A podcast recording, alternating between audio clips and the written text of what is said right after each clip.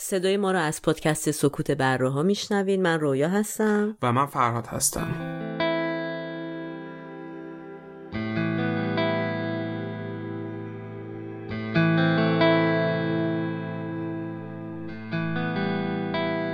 این اپیزود هفتم پادکست سکوت بره هاست که در تاریخ 24 تیر 1398 برابر با 15 جولای 2019 میلادی پخش میشه.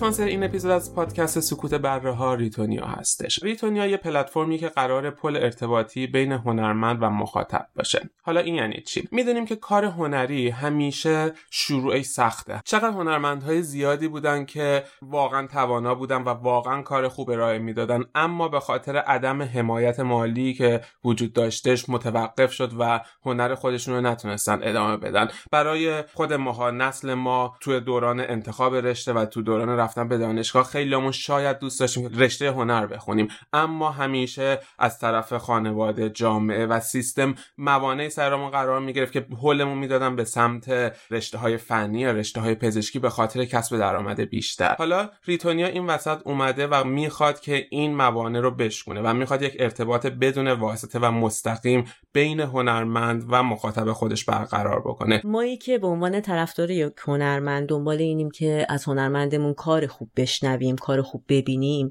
خیلی خیلی برامون در واقع واجب و لازمه که از به وجود اومدن همچین پلتفرمایی حمایت کنیم. به خاطر اینکه اینجوری هنرمند پولش رو مصرات مستقیم از مخاطبش می‌گیره و خودش میمونه و اون دنیای ابستره ذهنش که چه اثری رو می‌خواد تولید کنه. و من خودم وقتی که ریتونیا رو شنیدم خیلی یاد این افتادم که زمانی که مثلا یادم مثل نامجو که خب الان خیلی خیلی شناخته شده است بین هممون اولین کاراشو داشت می‌داد بیرون من شخصا و می‌دونم آدمایی مثل من کم نبودن. خیلی دلم می‌خواست که بتونم یه جوری دسترسی داشته باشم و از این آدم حمایت کنم. ولی اون موقع هیچ راهی نبود. الان خیلی به نظر من جای خوشحالیه که همچین پایگاه اینترنتی وجود داره. مهمتر از همه به نظر من اول کاری که باید اتفاق بیفته که بچه های خلاق و هنرمند داخل ایران برن تو این وبسایت پروفایل ایجاد کنن تا طرفدارشون بتونن اونا رو اونجا پیدا کنن. و در نهایت یادمون باشه که کار سیستم یا دولت حمایت از هنر و توسعه هنر نیستش. این وظیفه تک تک ما افراد جامعه به عنوان مخاطب اثر هنری که از هنرمند خودمون حمایت بکنیم و در جهت رشد و هدایت هنر تو مسیر درست خودش کوشا باشیم. پس بهتون پیشنهاد می‌کنیم که حتما سری به این سایت بزنین. و آدرس سایت رو توی توضیحات این پادکست قرار میدیم. هر جایی که دارین این پادکست رو گوش می‌کنین توی قسمت توضیحات می‌تونین آدرس سایت رو ببینین که هستش ritonia.com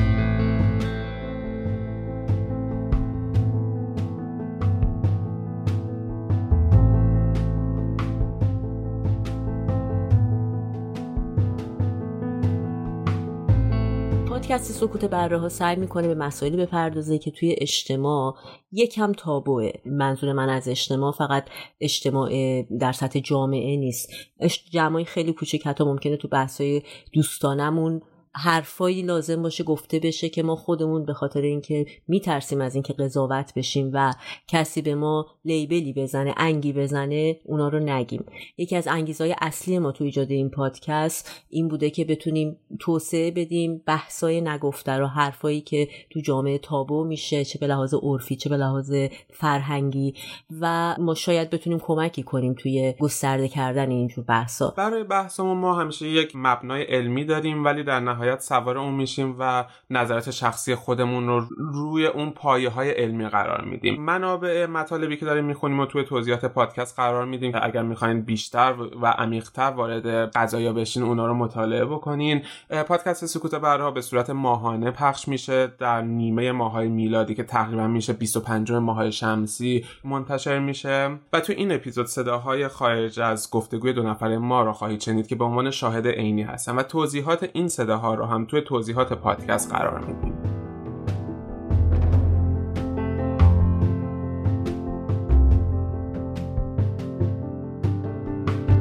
خوشحالی و شادی یه حالت تخدیر کننده ای داره که آدمو پسیو همه ما رنج می‌کشیم. رنج جزئی از زندگی آدم باید غمگین باشن رنج کشیده باشن تا بتونن هنرمند باشن. قشر هنرمند شادی درونی آدمو هنر متعالی هنریه که تو رو بیشتر غمگین بکنه. مادرها واقعا انقدر تحت فشار بودن. درد دلاشون رو به بچهشون تخلیه می‌کرد موسیقی ایرونی موسیقی غمگین صدای آقای شجریان رو بیان بذارم برای یه سری مخاطبی که اصلا هیچ آشنایی به جز انگشت شمار فیلمایی بقیه فیلم ها خیلی سیاه و تلخ خیلی غم- طبیعیه که از همچین جامعه ای همچین سینمایی بیاد یه. نه قاطع غم میگیم و فقط میچسبیم به شادی ده هستن که وقتی آدم شاد می‌بینن کلا مثلا ازشون تعطیل میاد. من اسم اینو گذاشتم انفجار کنترل چیزی که شده. ممکنه یه آدم لوله کش باش درگیر باشه ابزار تخلیه هم نداشته باشه همه هم تو جامعه میگن طرف لوله کش افسردگی و غم کمک کرده به ایجاد جامعه این همه طبقاتی. تحقیقات در غم انجام شده ولی در شادی نشده. مادر من همیشه به من می‌گفت که غمهای بزرگ رو تبدیل به کارهای بزرگ بکن. این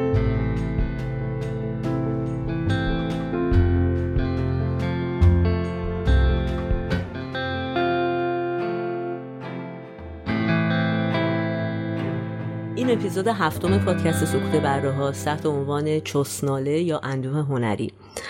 که یکم شاید اسمش گویا باشه که ما می‌خوایم امروز در چه چیزایی صحبت کنیم. بیشترین انگیزمون از انتخاب این موضوع این بود که ببینیم آیا واقعا تمام اثرهای هنری که تولید میشن تعداد عمدهشون در واقع لزوما باید شکلی از غم و تو ما ایجاد کنن یا خودشون اندوهناک باشن که ما بتونیم بگیم این اثر هنری اثر تاثیرگذاریه و اصلا کلا ارتباط این غم با هنرمند یعنی خالق اون اثر و مخاطب چی می‌تونه باشه. و آیا اصلا اصالتی وجود داره برای همچین مسئله یا نه؟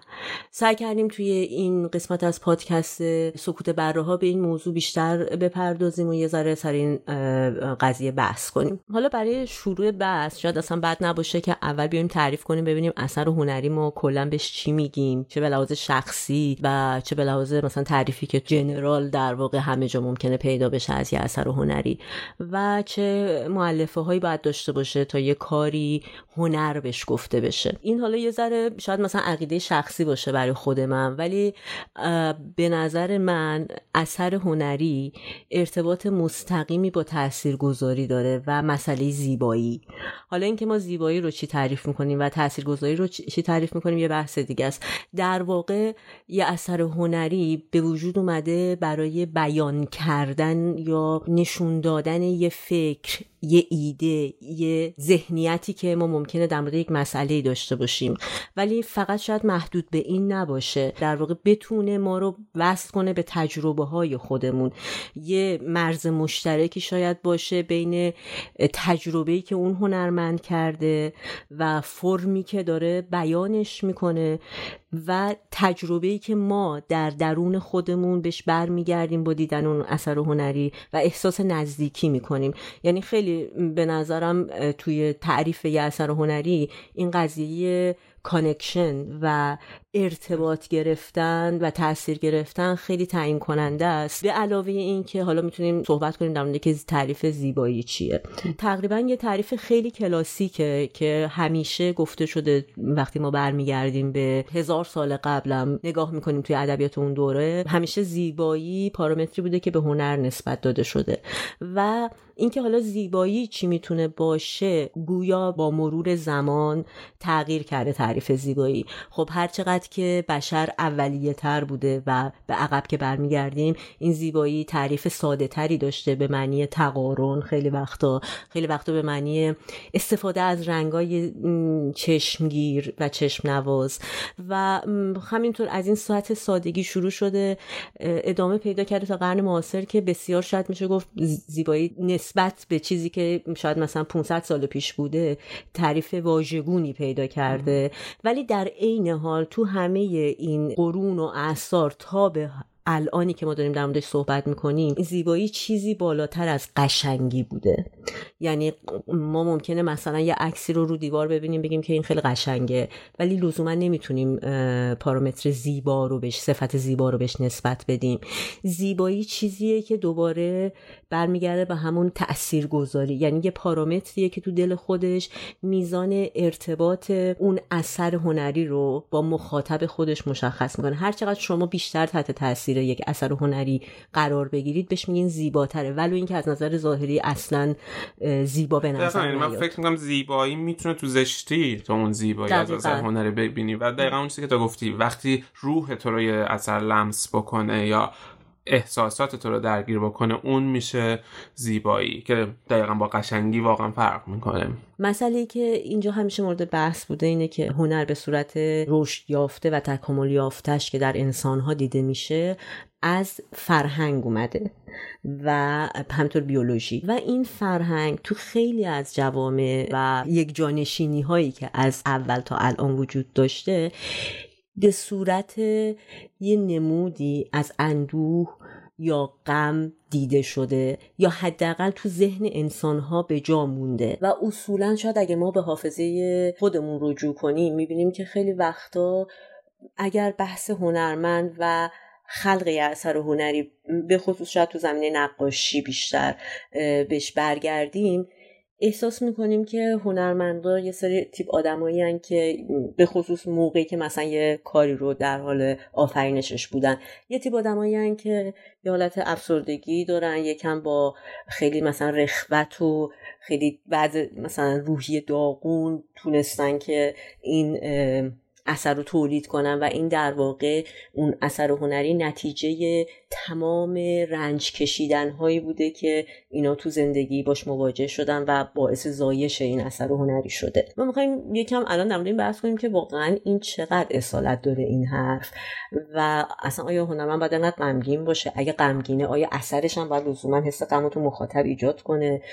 و یه ذره بیایم رو این قضیه مانور بدیم. آره حالا همون که گفتی باید ببینیم آیا غم به هنرمند کمک می‌کنه که اثر هنرش رو خلق بکنه یا شادی کمک می‌کنه که اثر هنرش رو خلق کنه؟ یا اصلا آیا اثری داره؟ آیا اون رنجی که هنرمند تو زندگیش کشیده بهش کمک می‌کنه که خلاق باشه؟ یه سری تحقیقات زیادی تو این زمینه انجام شده. مثلا یه تحقیقی که توی Columbia Business School انجام شده به عنوان نیمه تاریک خلاقیت اومده اینو focus کرده روی این قضیه و تلاش کردن که ببینن حس غم چه کمکی به خلاقیت آدم می‌کنه. یه سری سری آدم آوردن و بهشون گفتن که در مورد شغل رویایی خودتون جلوی جمعیتی حرف بزنین.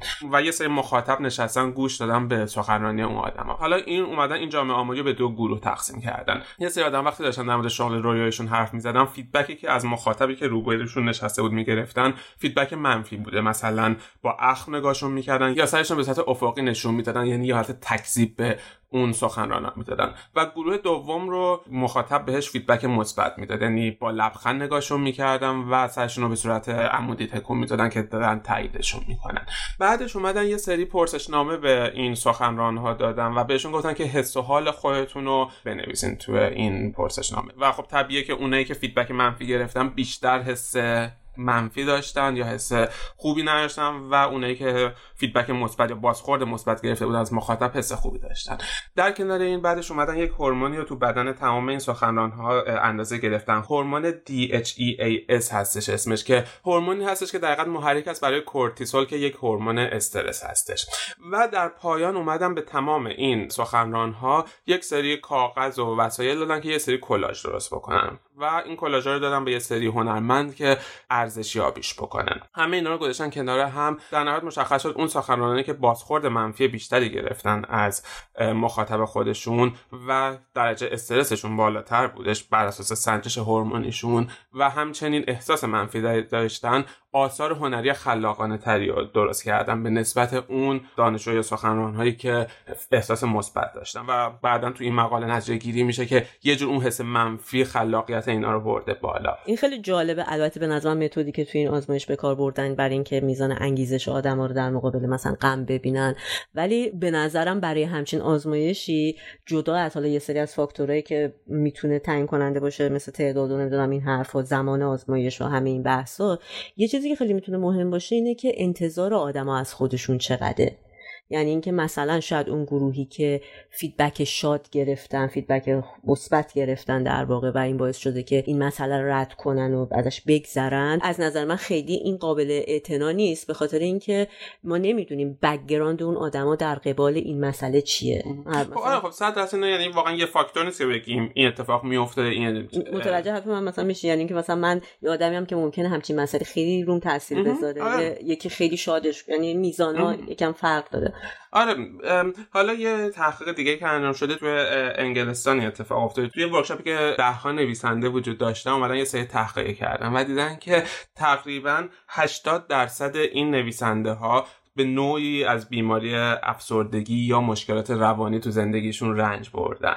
و بعدا این گسترش پیدا کرده به طور عام در مورد هنرمندهای اومدن این بررسی رو کردن و اومدن دیدن که احتمال ابتلاع خالقان هنر به نوعی از بیماری روانی تو قسمت های از زندگیشون هشت برابر بیشتر از های عادیه توی یه جامعه آمار یکسان. و مثلا میشه لیست بلند بالایی از نویسنده ها فیلمساز ها یا نقاش رو فهرست کردش که به نوعی از افسردگی رنج می بردن یا خودکشی کردن یا اختلالات دو قطبی داشتن. مثلا هنرمنده مثل وودی آلن تیم برتون کوپولا یا نویسنده های مثل سیلویا پلات یا ویرجینیا وولف یا همینگوی اسکات فیتزجرالد یا جی کی رولینگ برای مثال یا مثلا نقاشه مثل ونگوگ دوباره خواننده مثل لئوناردو کوهن. یعنی یه لیست بلند بالایی از هنرمندهای اثرگذار داریم که همشون به نوعی یک اندوه درونی یا یک رنجی رو تو زندگیشون داشتن که بعدا تونستن این رنجشون رو تبدیل بکنن به کارهای اثرگذار و به هنر واقعی یا اون هنر زیبایی که در اول در صحبت کردیم. یعنی در واقع تو نظرت اینه که می‌تونه غم بیشتر از احساسای دیگه کمک کنه به خلق اثر آره به نظر من احساس خوشحالی و شادی یه حالت تخدیر کننده ای داره که یکم آدم رو پسیو می‌کنه. یه ذره آدم رو به صورت ایستا در میاره و اون عمق تفکری که وجود داره رو کم می‌کنه برای آدم. هنرمند تو حالت شادی یا انسان به طور کلی تو حالت شادی به نظر من کمتر می‌تونه فکر بکنه یا سطحی تر فکر بکنه تا وقتی غمگین باشه. خدا خیلی جالب شما خیلی خیلی با تو مخالفم. می‌تونم تمام این جمله که گفتی جاشو با کلمه غم عوض کنم و اینو بگم. البته خب خیلی مهمه که ما بدونیم تعریفمون حالا از شادی چیه. ولی قبل از اون من فکر می‌کنم این چیزایی که تو میگی در مورد اینکه مثلا یه لیست بلند بالایی وجود داره از هنرمندایی که اینطوری بودن شخصا معتقدم بیشتر از هر چیز دیگه استریوتایپ این مسئله باعث شده که ما هممون اینطوری فکر کنیم.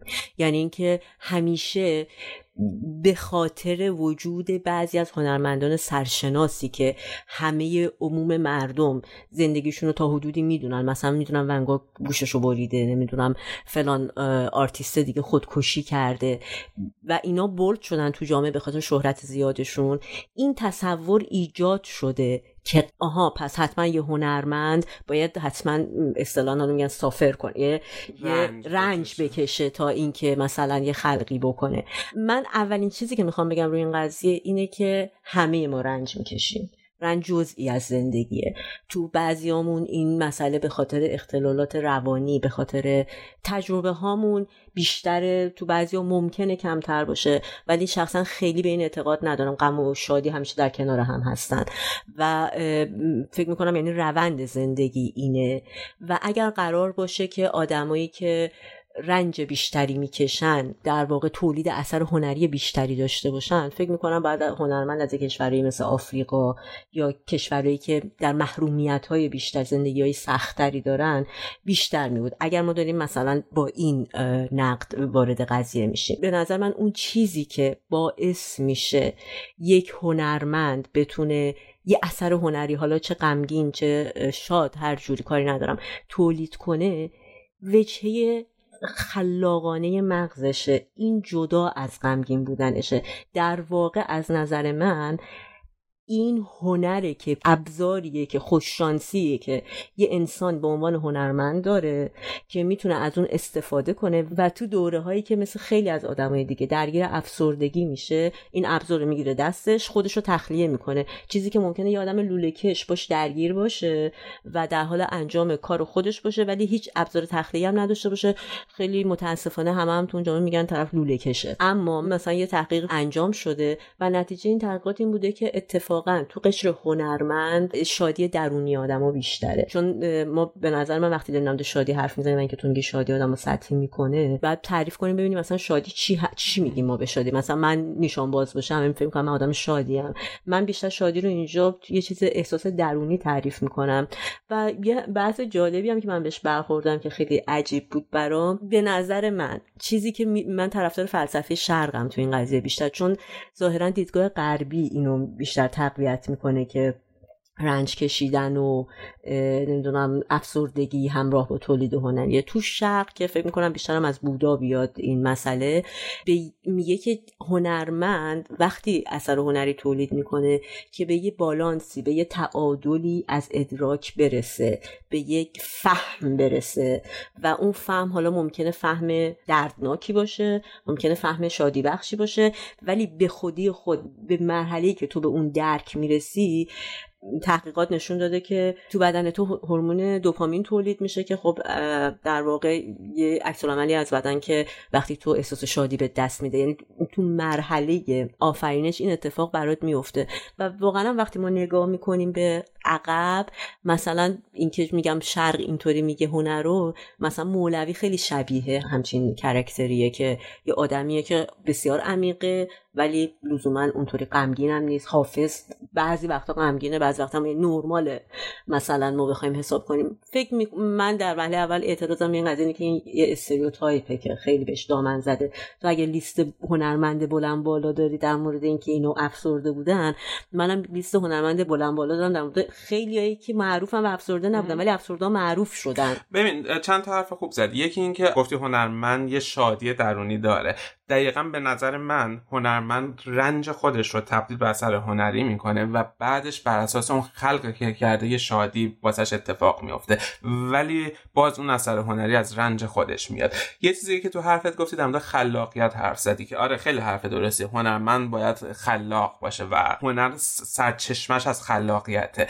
اما باز تحقیقاتی که شده در مورد خلاقیت. یکی از خصوصیاتی که هنرمند برای خلق اثر هنریش باید داشته باشه نگاه موشکافانه و خوب دیدن به اطراف خودشه و توجه به جزئیات روزمره که در اطراف خودش اتفاق میافته. حالا یه تحقیقاتی که هستش حس غم و حس استرس آدما رو به نوعی دقیقا دیتل اورینتد می‌کنه توجهشون به جزئیات رو زیاد می‌کنه و قدرت پردازش اطلاعات توی آدما افزایش میده و بهشون استراتژی مختلفی میده برای حل مسائل. و این چیزاییه که کمک می‌کنه به هنرمند که بتونه با جزئیات دست و پنجه نرم بکنه. مثلا یه تحقیق خارج از محیط آزمایشگاهی کردن. اومدن توی یه دونه فروشگاهی توی قسمت خروج فروشگاه کنار صندوق یه سری وسایل اسباب بازی پلاستیکی ماشینای مینیاتوری یه سری اشیاء مختلف گذاشتن. و توی روزهای مختلف از آدمایی که از این فروشگاه اومدن بیرون سوال کردن که تو توی اونجا چه چیزی دیدی. متوجه شدن که توی روزهایی که هوا ابری بوده یا بارونی بوده آدما توجه بیشتری به اون جزئیات داشتن. وقتی اومدن بیرون ازشون پرسیدن بیشتر تونستن به یاد بیارن که چه چیزایی دیدن. و تو روزهای آفتابی کمتر بوده این توجه به جزئیات. بعد اومدن برای اینکه اینو بیشتر یکم پررنگش بکنن توی روزهای ابری و روزهایی که هوا به نوعی غمگینه موسیقی غمگین توی اون فروشگاه پخش کردن و تو روزهای دوباره آفتابی که حال آدما بهتره موسیقی شاد پخش کردن و در نهایت دیدن که وقتی آدما غمگین ترن وقتی آدما توی سطح پایینتری از شادی هستن و استرس بیشتری دارن بیشتر به جزئیات زندگی به جزئیات اطراف خودشون توجه می‌کنن و باز این اون چیزیه که می‌تونه هنرمند رو به نوعی از کلی نگری در بیاره و متوجهش بکنه به جزئیات روزمره که می‌تونه اون موتور محرکه خلاقیت آدما بشه که بتونن خلق اثر هنری بکنن ببین من مشکلی ندارم که غم مثل هر حس دیگه ای می‌تونه تاثیر بذاره توی تجربه یه هنرمند و کمکش کنه که خلق کنه. ولی با مثالی که تو داری میاری به عنوان اینکه یه چیزی داره انقدر ریشه ای عمل می‌کنه. یعنی در واقع تو داری غمو می‌کشی بیرون و میگی آره اونه که غمگین ترن اینطوری تر می‌تونن باشن. نه ببین من اینو اصلا نمیگم چون واقعا انسان که یه دونه احساس نیست انسان مجموعی از احساساته هر کسی هر هنرمندی حتی ونگوک که شاید یکی از سمبولای چیز باشه اونم شادی هایی داشته لحظات خوبی داشته. یعنی آره نمی‌تونیم به طور قاطع بگیم که آدما باید غمگین باشن رنج کشیده باشن درد کشیده باشن تا بتونن هنرمند باشن. ولی من فکر می‌کنم موتور محرکه اون هنرمند اون قسمت رنج و دردش بیشتر اونو ببین من با این که تو باید من در واقع می‌تونم اینطوری بگم. بگم تو باید تجربه داشته باشی که اون تجربه اینقدر با تو درگیر شده باشه و از طرفی اون ذهن خلاقه رو داشته باشی و بتونی ابزاری داشته باشی که بتونی اینو بیانش کنی با بقیه شیرش کنی. و فکر می‌کنم این تجربه ممکنه گاهی اوقات به غم برسه گاهی اوقات بشه. ولی به نظرم اون چیزی که مهمتر از همه کمک می‌کنه به اینکه یه هنرمند هنرمند باشه اون قوه خلاقه است و اون قوه خلاقه ربطی به اینکه این هنرمند افسردگی میگم غم می‌تونه مثل هر حس دیگه این تاثیر رو بذاره. ولی چیزی که به نظر من اهمیت پیدا می‌کنه این وسط از نظر من اون زمان درکیه که یه هنرمند بهش در واقع به درک یک موضوعی می‌رسه. حالا می‌تونه اون موضوع به خاطر غم ایجاد شده باشه یا به خاطر شادی ایجاد شده باشه یا هر حس دیگه یا به خاطر حسادت ایجاد شده باشه. فقط میگم مثلا بحث احساس های مختلف تجربه های مختلفی یه هنرمند می‌کنه این کمک رو داره این شانس رو داره که می‌تونه اینجوری بیانش کنه.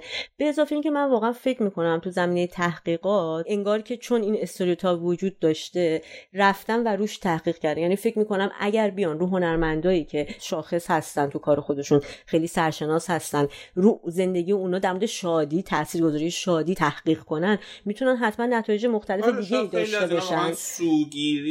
یعنی یه،, یه مقداری وقتی من میخوندم به نظرم عجیب بود که مثلا مگه میشه به, به صورت ذات ما به عنوان مثلا researcher شادی و غم دو تا دو تا وزنه مخالف همن مثلا. چرا وقتی این همه تحقیقات در مورد غم انجام شده و در مورد شادی نشده آیا این دامن زدن واقعا به اون تصویری که media می‌خواد از این هنرمند تو دنیا داشته باشه نیست. و خب می‌دونی برای مردم به نظر من جذابتره. من قبول دارم غم. مثلا تو به عنوان یه آدم معروف و مشهور و محبوب اگه بگن که اوه اوه, اوه این چه زندگی سختی داشته احساس همزاد پنداری با اون هنرمند بیشتر میشه و اصلا دوست داشتنی تر می‌کنه اون آدما. که به نظر من چه بسا خیلی آدمای معروف از این حربه استفاده هم کردن تا حدودی. و اگه بگن خیلی شاد و شنگول بوده الانم رفته میگن ای پدر سوخته پس اصلا نباید مثلا یعنی ما اینو داریم. ولی وقتی خیلی از مثلا تو چند ده سال گذشته که حالا بیشتر مستند شده این قضايا موسیقیایی که موندگار شده خواننده تو یا آهنگساز یا گروه تولید موسیقی تو شرایطی که مثلا یه رابطه عشقی رو از دست دادن و بعد اومدن اون موسیقی رو خلق کردن اون خیلی موندگار شده. یا نویسنده هایی که کتابایی رو نوشتن بعد از بحران هایی که داشتن دست به خلق اثر زدن اونا خیلی موندگارتر شده از آثاری که شاید پشت سرش تراژدی خاصی یا شرایط بحرانی خاصی نبوده. حالا بیا بریم در مورد مواجهه مخاطب با هنر حرف بزنیم. چرا مخاطب باید اثر هنری رو ببینه که توی اون حس غم رو بر بیانگیزه یا اونو غمگین بکنه؟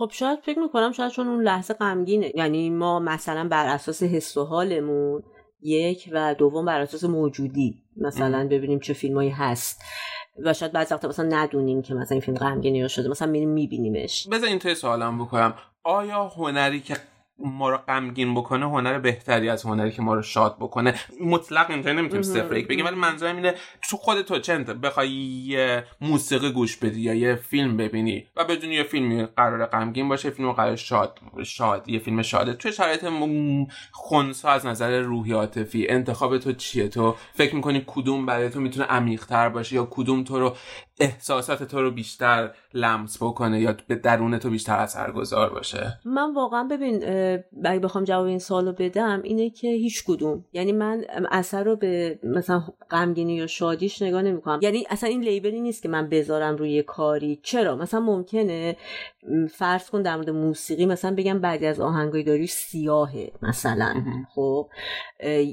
سیاهی به معنی ناامیدی نه به معنی تازه غم مثلا. به معنی اینکه هیچ روزنی آدم توش پیدا نمی‌کنه. به استثنای این مسئله که گفتم به حس و حال خودم. مثلا یه موقعی دلم می‌خواد که در موسیقی دلم می‌خواد که مثلا حس نوستالژی پیدا کنم.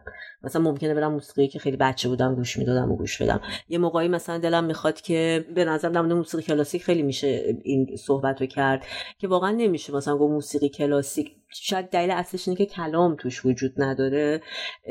خیلی تو بر اساس حسال خودت می‌تونی یه موسیقی رو تو زمانهای مختلف گوش بدی یه بار غمگینت کنه یه بار شادت کنه. خیلی من جواب این سوال نمی‌تونم واقعا مستقیم بدم. خودم اینجوری نگاه نمی‌کنم به قضیه. این برای من به شخص من طرفدار غمم و هنر به نظر من باز هنر متعالی هنریه که تو رو بیشتر غمگین بکنه تا تو رو شاد بکنه. چون بعضی هستن که معتقدن که همون که تو گفتیم ما به اندازه کافی تو زندگیمون رنج داریم انسان رنج کشیده است. دیگه چرا بخوایم حالا بریم یه فیلم غمگینم ببینیم یا یه موسیقی غمگین گوش بدیم یه نه قاطع به غم میگیم و فقط میچسیم به شادی. موسیقی شاد گوش میدیم فیلم شاد می‌بینیم سعی می‌کنیم خودمون رو اینطوری حالا مثلا وسط حرف اتفاقا من فکر می‌کنم اون آدما ممکنه آدمای غمگین تری باشن درونن تا حالا آره. فقط تو گیومه. آره حالا اومدن یه تحقیق انجام دادن. دو تا جامعه آماری رو کردن. به یه گروه دو تا فیلم مستند در مورد مرگ و سرطان نشون دادن و به اون یکی گروه یه فیلم خونسا در مورد تاریخ اجتماعی یا دو تا مستند خونسا نشون دادن.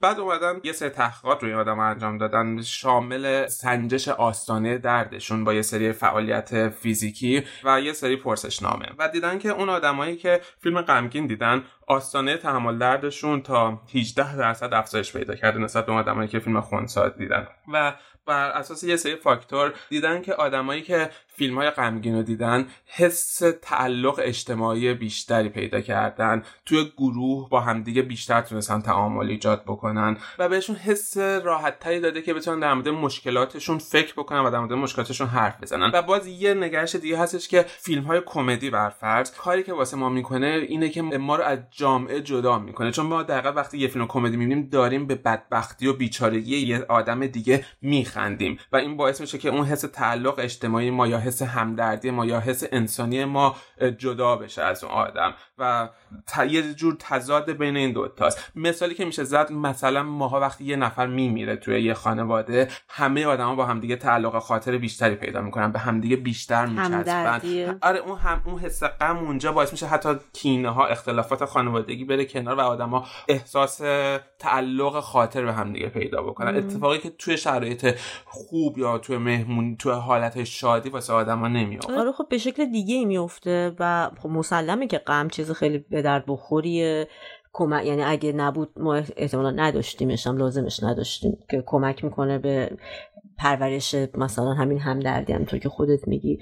و به همون میزان هم میشه دمت شادی و خوبیاش صحبت کرد. حالا ممکنه شادی آدم و به قول تو میگی مثلا توی جایی این حسه شادی ممکنه باعث همدردی نشه ولی فواید خیلی زیاد دیگه ای می‌تونه داشته باشه که حالا شاید مثلا مجالش هم آره ببین بحث دقیقا اینه که این حسا باید در تکامل هم باشه. یعنی وقتی ما بخوایم یه حسی رو ایگنورش بکنیم یا ردش بکنیم یه جای کار میلنگه یعنی وقتی ما بگیم که ما نمی‌خوایم غمگین باشیم و نمی‌خوایم چیزی که ما رو غمگین بکنه ببینیم دقیقا این بعد اینطوری بگیم که انسان سالم انسانی که احساساتش توی یه موازنه با هم دیگه باشه. حس غمش باشه حس شادیش باشه. وقتی تو بخوای یه حسی رو سرکوب بکنی اون حس بیشتر مثل یه هیولا به تو حمله می‌کنه و در نهایت تو رو می‌خوره. وقتی تو مثلا بگی نه به غم اون تو داری سرکوبش می‌کنی داری اونو اون هست. یعنی ما هممون مجموعی از غم شادی ترس استرس احساسات متفاوتیم. و وقتی می‌تونیم تو صلح درونی با خودمون باشیم که تمام این احساسات رو بهشون بالا پر بدیم. یه روزی به خودمون اجازه بدیم که غمگین باشیم یا حتی کمک بکنیم به حس غممون. یه روز بیش تلاش بکنیم که شاد باشیم.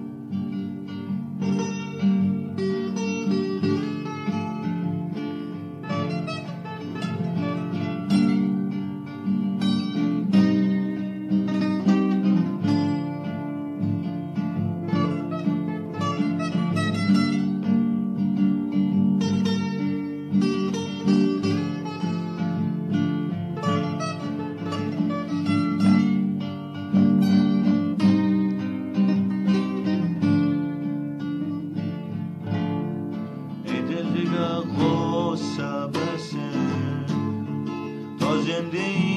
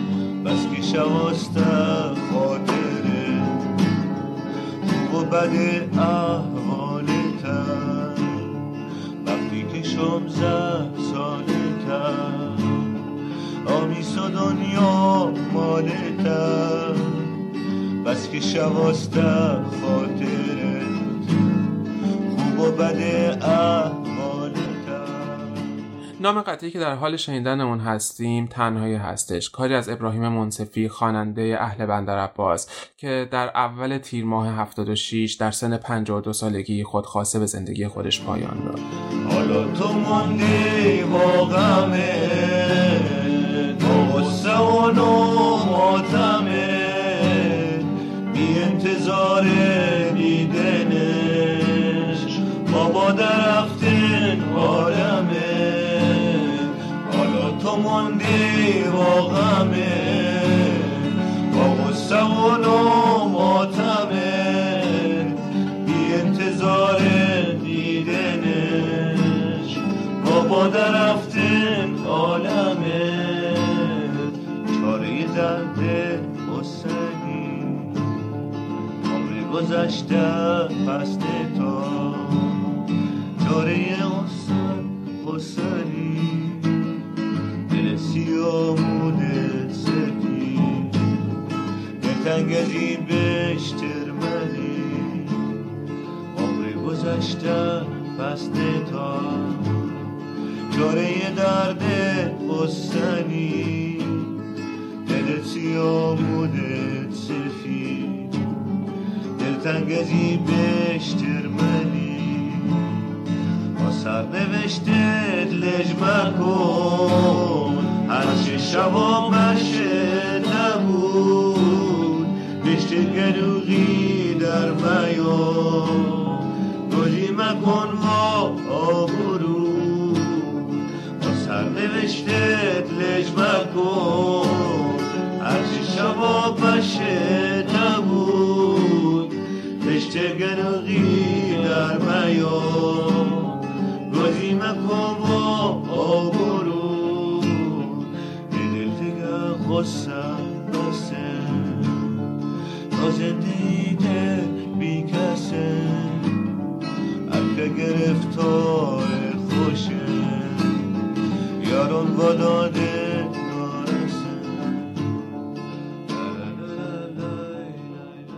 یه بحث دیگه که پیش میاد در مورد غم توی هنر ایرونیه توی سینمای ایران و توی موسیقی ایران. اگه برگردیم توی تاریخ موسیقی ایران موسیقی کلاسیک ایران یا موسیقی سنتی ایران به طور کلی فکر کنم می‌تونیم بگیم موسیقی ایرونی موسیقی غمگینیه. حالا صاحب نظرات دلایل زیادی دارن برای اینکه چرا این موسیقی ایرانی غمگینه.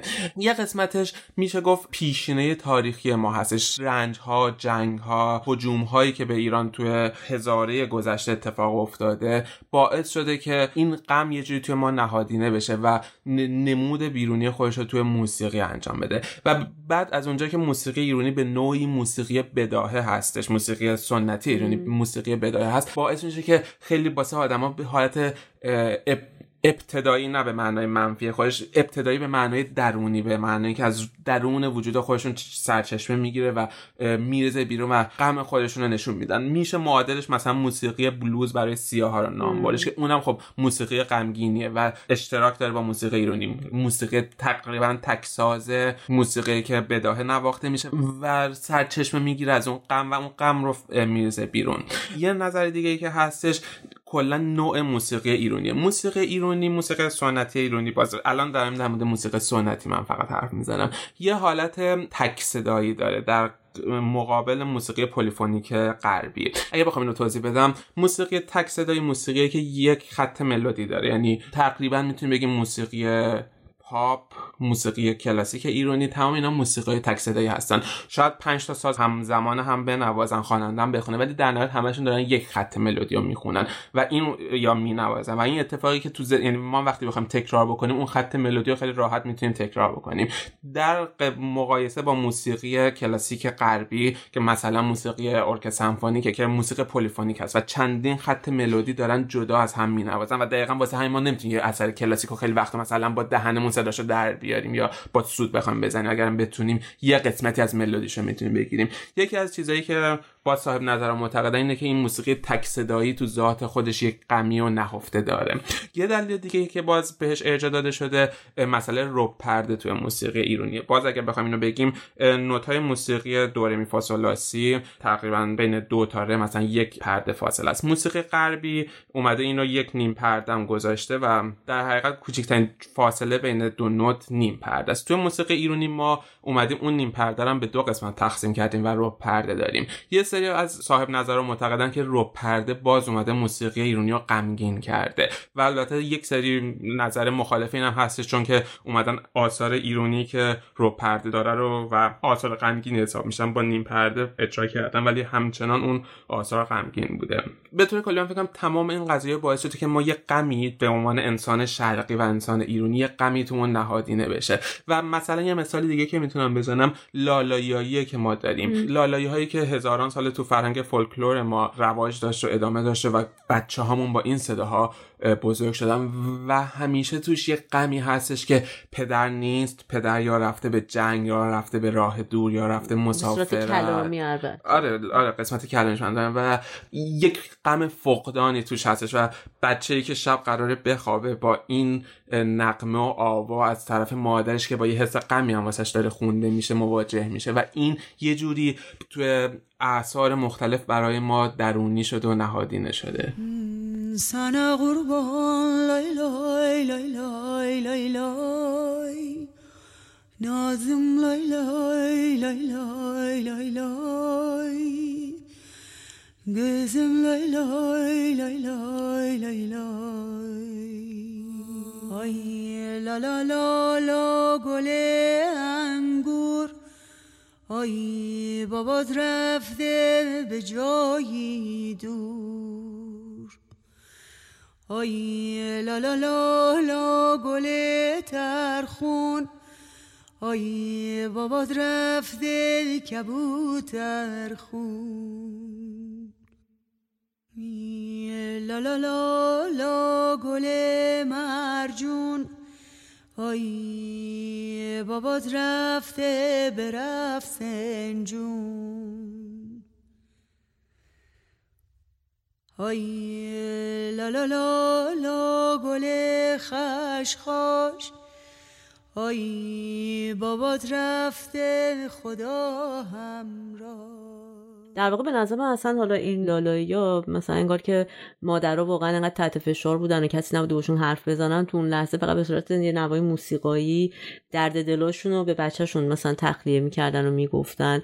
و یه کامنتی که من اینجا دارم اینه که فکر می‌کنم برای سنجش این که واقعا آیا موسیقی ایرانی با همین بحثایی که شد و حرفی که زده شد غمگینه؟ چون ما به عنوان شنونده موسیقی ایرانی یه قسمتی در واقع ریشه در تجربیاتمون هنگام شنیدن این موسیقی داشته از کودکی تا الان.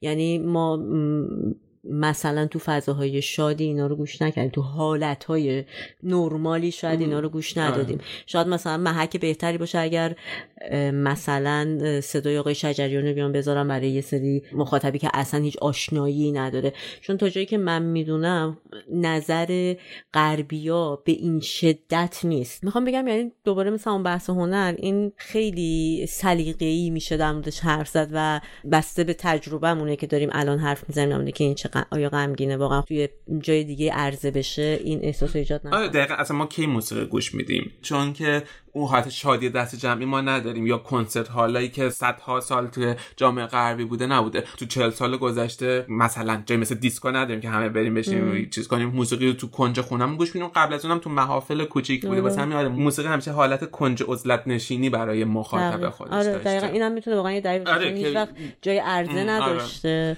حالا بیا در مورد سینما حرف بزنیم. در مورد سینمای چند ده سال اخیر ایران. سینما ایران آره بله. سینما ای... چند ده سال اخیر ایران که میشه قسمت اعظمشو حالا جدا از یه سری فیلم های کمدی که واقعا خیلی سطحی یعنی فکر کنم با هر معیاری حتی کمدی نیست. تقریبا آره، آره. در مورد سینما. لو دیگه در مورد سینما یکم جدیتر ایران اگر بخوایم حرف بزنیم. بجز شاید انگشت شمار فیلمایی بقیه فیلم ها خیلی سیاه و تلخ و غمگینن. چه اتفاقی افتاد یا چه چیزی باعث شده که به این سمت بره سینما ایران؟ خب من فکر می‌کنم مثلا ببین دو, دو جور میشه به این قضیه نگاه کرد. یکی این که ما بگیم که بنا به همون سنت رایج که مثلا غمگین تر روشن فکرتر نمی‌دونم غمگین تر ممکنه یه با این نگاه اصلا سراغ اتومات شاید حتی خیلی آگاهانه هم نباشه سراغ یه مضمونای این شکلی میرن. ولی یه دلیلی که شاید پررنگ تر باشه به نظر من خب شرایط اجتماعی جامعه است. یعنی وقتی ما توی فضایی زندگی می‌کنیم که از انواع اقسام تریبونای مختلف به طرق مختلف داره به گوش ما می‌رسه که وضع ما خوب نیست. حتی اگه خودمون به این مسئله باور نداشتیم اینقدر می‌خوام بگم که این فشار قوی و پررنگه. خب از تو این فضا به نظر من با ساده ترین شکل ممکنه. یعنی من اینجا می‌خوام یه پرانتز باز کنم بگم چرا شاید آدمای خیلی خیلی خلاقی باشن که از این بتونن مضمون لزوما غمگین نمی‌خوام بگم شاد ولی لزوما غمگین نسازن. ولی به صورت عادی و نرمال اگه نگاه کنی به نظر من خیلی طبیعیه که از همچین جامعه همچین سینمایی بیاد بیرون. و البته یه چیزی که به حرف تو دارم اینه که سینمای ما بازم میگم من کسی کلمه غمگین رو براش استفاده نمی کنم ولی قبول دارم آره. ناامیدانه است شاید در بسیاری از فیلم ها خب همین سوال من رسالت هنرمند پس اینجا چی میشه؟ روی هنرمند قرار نیست که دنبال روی جامعه باشه. هنرمند قرار جامعه رو جهت بهش بده. حالا اگر اگر فرض کنیم نیستم البته. واقعا میگم مثلا من فکر می‌کنم هنرمند برای خودشه. هرچی می‌فهمه رو میده بیرون. آره خب آره آره قرار نیست که هنرمند ولی فکر بکنه که رسالت. به من این که مثلا بگه من وظیفه نه نه نه نه رو نه منم نداره. به وظیفه اجتماعی قائل نیستم. ولی این چیزی که ما داریم میگیم هنرمند من قبول دارم. یعنی به این برمیگم دوباره به بحث قبلمون خب هنرمندمون شاید مثل خیلی از آدمان غمگینه یا تاریکه یا نگاه تلخی داره و نمی‌تونه نگاه مثبتی داشته باشه. ولی مثلا چه می‌دونم فرض بزنیم فیلم Life Is Beautiful رو بخوایم مثلا بزنیم خیلی موضوع تلخی آره. سیاه ترین و فاجعه بارترین اتفاقی که واسه بشر معاصر افتاده ولی همون تلخی اومده تو, تو یه فضای. مفرح تنز و یعنی آخرش تو شاید گریه می‌کنی ولی در نهایت خیلی ولی با- خیلی می‌خندی. مثال و خیلی آره. خیلی فیلم هایی یعنی واقعا حالا شاید سینمای اروپا شرقی رو یکم جدا بکنیم خیلی وقت توی سینمای اروپا غربی یا سینمای آره. آسیا شرقی ما فیلمایی می‌بینیم که واقعا سیاهن واقعا تلخن ولی یه رگه ای از تنز توشون هست یعنی تلطیف می‌کنه اون تلخی رو. و در نهایت یه شاید کور شاید حتی نه کورسی امید نداشته باشه در پایانش ولی تلطیف می‌کنه با یه تنز ظریفی اونو. ولی تو سینمای ایران فارغ از کیفیت محصول ما بیشتر آسمون میگیم هیچ نگاه مفرحی توش نیست. از اول تا آخر سیاهی مطلقی سیاهی نه تلخی مطلقه. و وقتی آدم از سینما میاد بیرون اون تلخی باهاش ادامه پیدا می‌کنه. حالا من یه چیزی که کامنتی که دارم و حرف تو اینه که خیلی مثال خوبی زدی زندگی زیباست. خیلی واقعا فیلم دقیقا همین تعریفی که خودت می‌کنی و این هنره. از یعنی مثلا به نظرم اون چیزی که هنر رو زیبا می‌کنه همین فرم بیانیه که اتفاقا مثلا شاید اگر از اول این فیلم تا آخرین فیلم خیلی رئال نشون می‌داد که این واقعا داره تو زندگی مثلا هیچ تاثیرگذاری این شکلی نداشت رو مخاطب که الان اینقدر جاودانه شده این اثر. و فکر می‌کنم این بحثی که در سینما ایران می‌کنه خب اتفاقا به کیفیت برمیگرده. یعنی نمیشه گفت فارغ از کیفیت چرا غمگینه. میشه گفتا خب برای اینکه شاید دلشون می‌خواد بگم ما خیلی می‌فهمیم. خیلی جوابش هم همینقدر ساده است یعنی شاید. ولی اون دست از فیلمایی تو سینما ایران که به نظرم فیلمای قابل اعتنایی هستن تو این غمگینی این سیاهی مطلق وجود نداره. یعنی مثلا من نمی‌تونم بگم درباره الی فیلمیه که تو رو مثلا ناامید می‌کنه از زندگی. یه مثل یه آینه است. اون داره یه سری واقعیت هایی رو به ما نشون میده که شاید خیلی وقتا بهش مثلا توجه نمی کنیم ولی یه شاید بشه معادله بازی رو مثلا مهمان مامان نام آره. که بازی فیلمیه که توی تو فقر مطلق تو فضای تلخ ولی, یه شادی یه, هم یه همون حس مفرحی که من یعنی آدم اون فیلم رو ببینه نمیگه چه فیلم شادی دیدم ولی اون حس تلخی هم در همون فیلم تو می‌تونی به سیاه ترین حالت ممکن آره. بسازی. آره اجاره نشین ها مثلا یه مثال دیگه است. قبول دارم که خیلی کمه مثال اینطوری برای سینما ایران. ولی هست به هر حال. و من دوست دارم شاید یکم این نتیجه رو بگیرم که اون چیزایی که ما بهش میگیم چرا اینقدر سینما غمگین شده اتفاقا شاید دلیلش اینه که از حالت هنری هم اومده بیرون. یعنی آدما خیلی به این فکر نمی‌کنن. نمی‌خوام بگم امیدوار کننده باشه. قبول دارم که شرایط رو آدم تاثیر می‌ذاره. ولی ما وقتی که مثلا تو دنیا نگاه می‌کنیم می‌بینیم چقدر آثار زیادی هستن که بی نهایت اصلا نمیشه اسم همه رو برد که این غم و چقدر با فرم زیبایی بیان می‌کنن که تو میمونه تو همه جا. نه اینکه از مثلا موضوع غمگین دلیلم این باشه که خب جامعه سیاه منم غیر از این چیکار می‌تونم یا مثلا تو زنده من آپارتمان بیلی وایلدر اومدش. در مورد تنهایی انسان معاصر داره حرف ولی به شادترین شکل ممکن داره اون تنهایی رو به تصویر می‌کشه. یا فارست گامپ مثلا. تنزش غیر واقعی نیست که تو بگی مثلا من باور نمی‌کنم یعنی داره مثلا فهم می‌خواد منو بخندونه.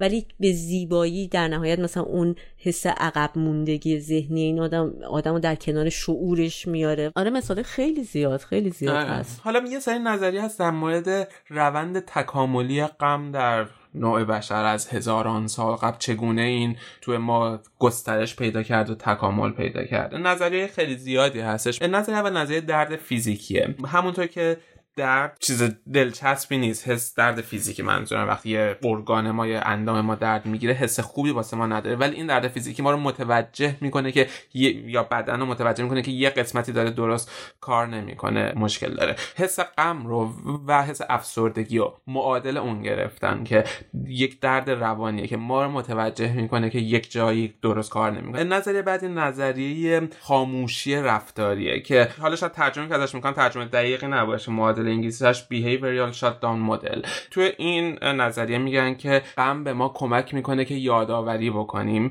و جلوگیری بکنیم از مشکلاتی که واسه ما می‌تونه ایجاد بشه. مثلا مرگ عزیز یا پایان رابطه عاطفی. حس غمی که به ما میده ما رو یه جوری واکسینه می‌کنه که دفعه بعدی اگر ما داره واسه اون اتفاق میفته ما رو به یادمون بیاره که چه اتفاقی افتاده. دوباره معادل فیزیکیش مثلا میشه دستمون رو آتیش می‌گیریم میسوزه. از این درد ما یادمون میمونه که okay آتیش سوزنده است. نباید دستمو بکنم توش. پس غمم می‌تونه همون کار رو برای ما بکنه. یه نظریه دیگه که هستش نظریه تحلیل اندیشه است. حس افسردگی و غم کمک می‌کنه که مسائل پیچیده رو راحت تر تجزیه و تحلیل بکنیم. بررسی کردن افسردگی کورتکس چپ پیش پیشانی رو فعال می‌کنه که کار این قسمت مغز اینه که توجه ما رو افزایش میده و یه جور حافظه رو حالت اکتیو قرار میده رو حالت فعال قرار میده که برای حل مسئله فکر بکنه و بتونه مسائل رو پردازش بکنه.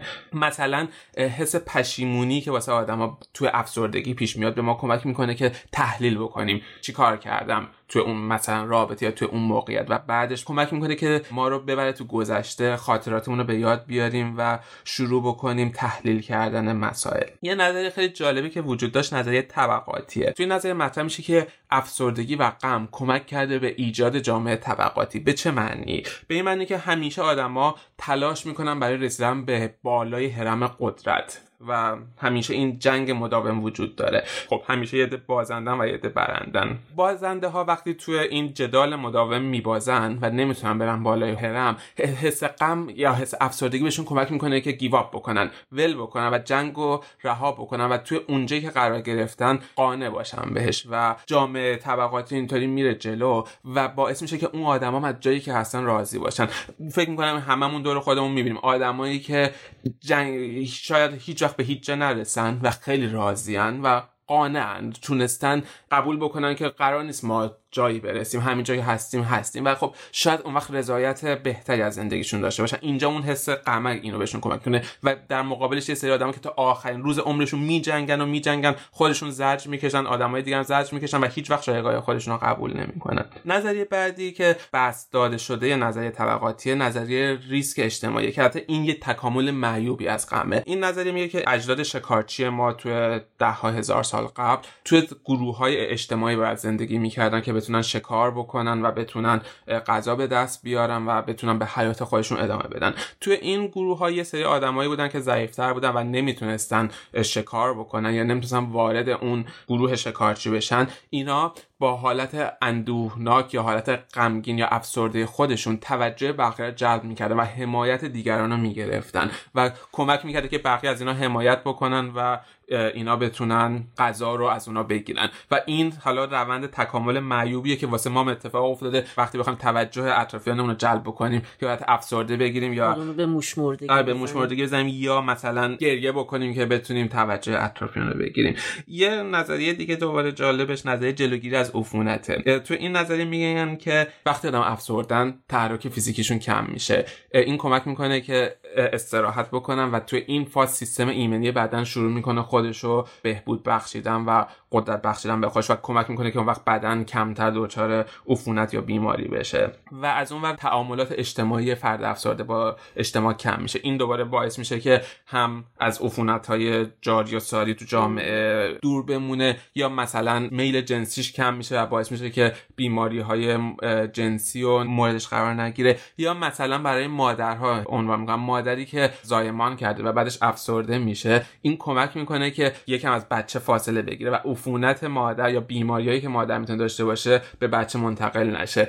میان دوباره میگن تو روند تکامل بشر اینا به نوعی بشر رو کمک کرده که حیات خودش رو ادامه بده. خیلی خیلی از این نظریه برای انسان امروز دیگه. آره آره به نظریاتی که چه میگم خیلیاش تکامل های منفی آره. قمه یعنی یا افسردگی. کلا قضیه اینه که خب ژن معیوب به مرور زمان بعد از بین بره. ولی چرا این به مرور زمان از بین نرفته؟ به این دلایل ما اینطوری ادامه حیاتمون رو دادیم. یعنی اون آدمی که مثلا تو جامعه شکارچی نمی‌تونست غذا پیدا بکنه اگه بقیه بهش توجه نمی‌کردن میمرد. احتمالا اون یواش یواش اون ژن ضعیف از بین می‌رفت. ولی اون ژن ضعیف تونسته با حس افسردگی حیات خودش رو ادامه پیدا بکنه و امروز رسونده اونو به ما. آیا یعنی کلا واسه من اینه که من به شخص غم رو حس خوبی میدم واسه من غم حس متعالی هستش. من در مقابل شادی منظورته؟ نه منظور من در مقابل شادی نیست. یعنی همون که گفتم اولین چیز اینه که این حسا تو بالانس هم دیگه تو موازنه قرار بگیرن. ولی من یه قسمتی از زندگیم یه, یه روزی تصمیم می‌گیرم حالا نمی‌تونم به طور قاطع بگم اون روز من غمگینم و بعد تصمیم می‌گیرم یا شاید یه روز خیلی عادی باشه من تصمیم می‌گیرم ولی تصمیم می‌گیرم امروز یه سری موسیقی غمگین گوش بدم و شروع بکنم غمگینتر و غمگینتر شدن و من اسم اینو گذاشتم انفجار کنترل شده. چون به نظر من ما هممون رنج می‌کشیم ما هممون مشکل داریم ما هممون سختی داریم هممون اتفاقای بدی تو زندگیمون میافته.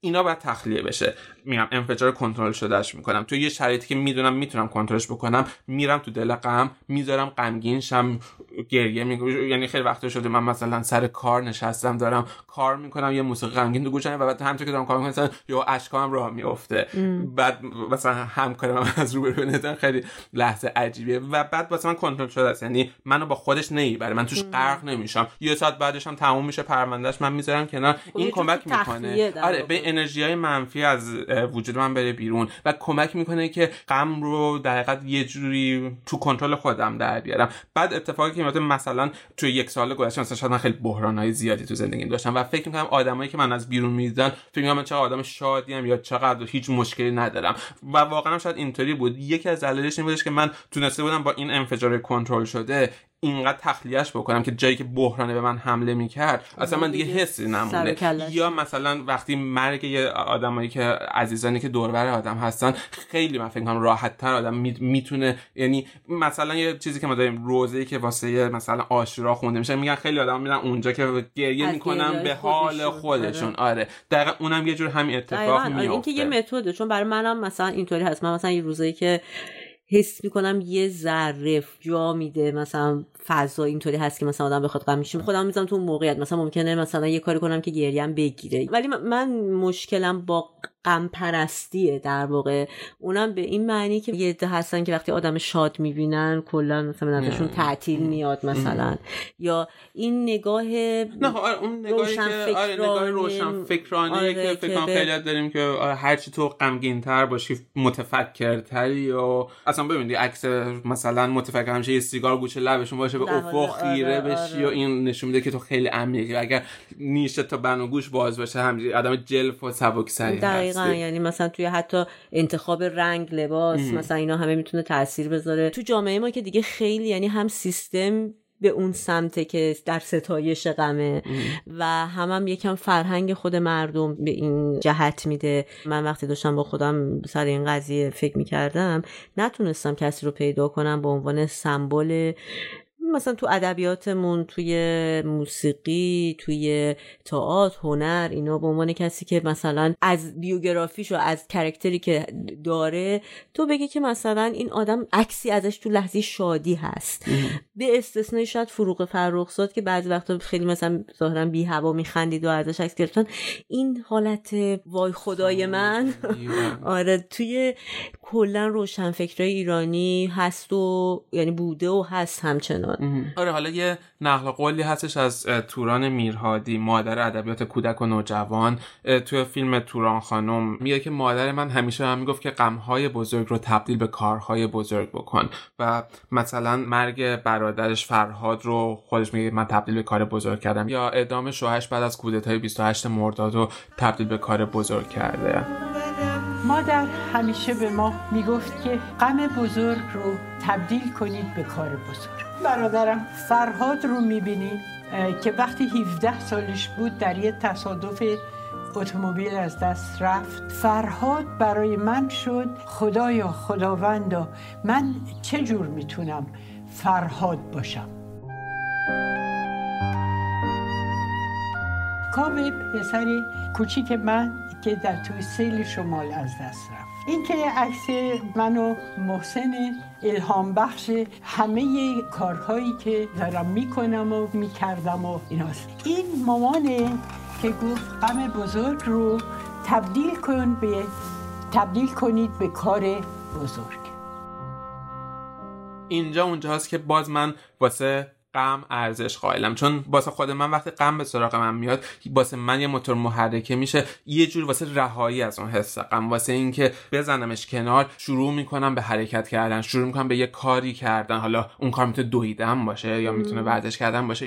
میگم ب... یعنی بعد آدم آگاه باشه بهش. چون غم می‌تونه آدمو خموده بکنه. می‌تونه تو رو مثل هیولا بیاد تو رو ببله. آره، ولی اگر تو بهش آگاه باشی ببینه داره میاد قبولش بکنی در آغوشش یه جوری بگیری یه جوری مثل یه طفل باش برخورد کنی. دست ناز نوازش به سرش بکشی بذارش کنار بعد شروع بکنی از این استفاده بکنی که بجوشی یا بتونی حرکت بکنی. من من خیلی کاره. آره چون مثلا برعکسش همیشه هست دیگه. بیشتر هست که موزه مثلا پسیو گرفتن. مثلا یه آدمی که کلا مثلا روی غمگینی داره وقتی میره مثلا یه فیلم غمگینی هم می‌بینه نتیجه گیری که می‌کنه اینه که خب دنیا همینه, همینه دیگه. بشینیم گریه‌مون رو بکنیم. یعنی بعضیا خیلی باش این شکلی برخورد می‌کنن که در واقع همون قدم اون تصورات رو بعدش به وجود میاره. ولی شادی من من این حس رو به آدم نمیده. شادی یه جور تخدیر کننده است واسه آدم یه جور مخدریه که ببین خیلی خوبه آدم یعنی شادی هم خیلی حس خوبه ولی من از اون اول که بحث کردم مثلا اینه که شادی تو رو به حرکت و غم که می‌تونه تو رو نابود بکنه. ولی اگه تو آگاه باش اگه تو آگاه باشی که خب همیشه همه چی می‌تونه تو رو به حرکت وا بداره. ولی حس شادی اینقدر خودش حس خوبیه که آدم دوست داره بشینه و نگاش بکنه دوست داره غرقش بشه. خب من فکر کنم تو شاید منظور شادی لحظه ای به معنی که مثلا تو یه خبری نمی‌دونم یه اتفاق آره برات کلا که آره کلا که آره ای کاش همیشه شاد باشه به نظر من یعنی اون شادی که اگر اون آدمی که خوش شانسن رو دارن که حالا مثلا ممکنه برای ماها بعضی وقتا پیش بیاد که ناشی از یک آگاهی یه درک از مکانیزمی که تو زندگی آدم داره باش مواجه میشه یکم منظورم نگاه فلسفی به زندگی. یعنی تو یک تعریفی جهانبینی برای خودت داشته باشی و نه هیچ چیزی خیلی تو رو دیگه ناراحت کنه نه یه چیزی خیلی تو رو خوشحال کنه. به نظر من اون همیشه همراه آدم باشه و زندگی رو در لحظه ببینی یه لذتی که البته میگم حالا فکر می‌کنم رد شدیم از این بس چیز الان کلمه لذت استفاده کردم یادم افتاد که چه غم چه شادی حالا انگلیسی ما بهش میگیم جوی توش ولی اون لذت رو ایجاد می‌کنن که باعث میشه که حالا آدم با اون حس لذت کارایی بکنه که الزامن مثلا منفی هم نباشه حتی اگه مثلا اون احساس غم باشه. و من خواهم خوش به حال آدمایی که می‌تونن با احساسات خودشون رو راست باشن. وقتی شادن با صدای بلند و رها و آزاد بخندن وقتی غمگینن راحت گریه بکنن وقتی ترسیدن واقعا با تمام وجود بدازن و وقتی ناراحتن بتونن ناراحتیشون رو بیان بکنن.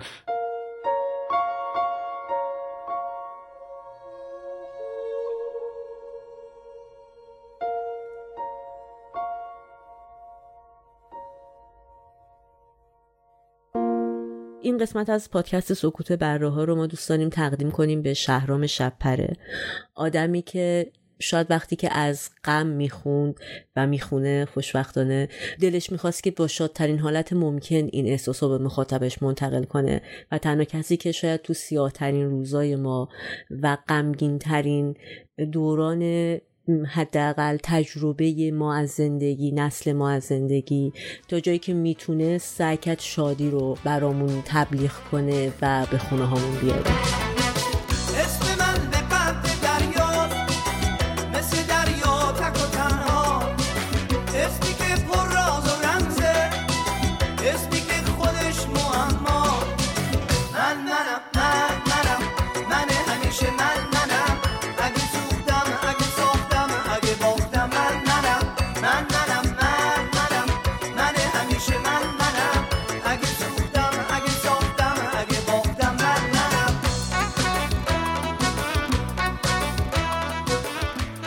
چیزی که شنیدید قسمت هفتم از پادکست سکوت بره ها بود تحت عنوان چسناله یا اندوه هنر. ما خیلی خوشحال میشیم که از نظرات شما اطلاع پیدا کنیم هر جوری که ممکنه.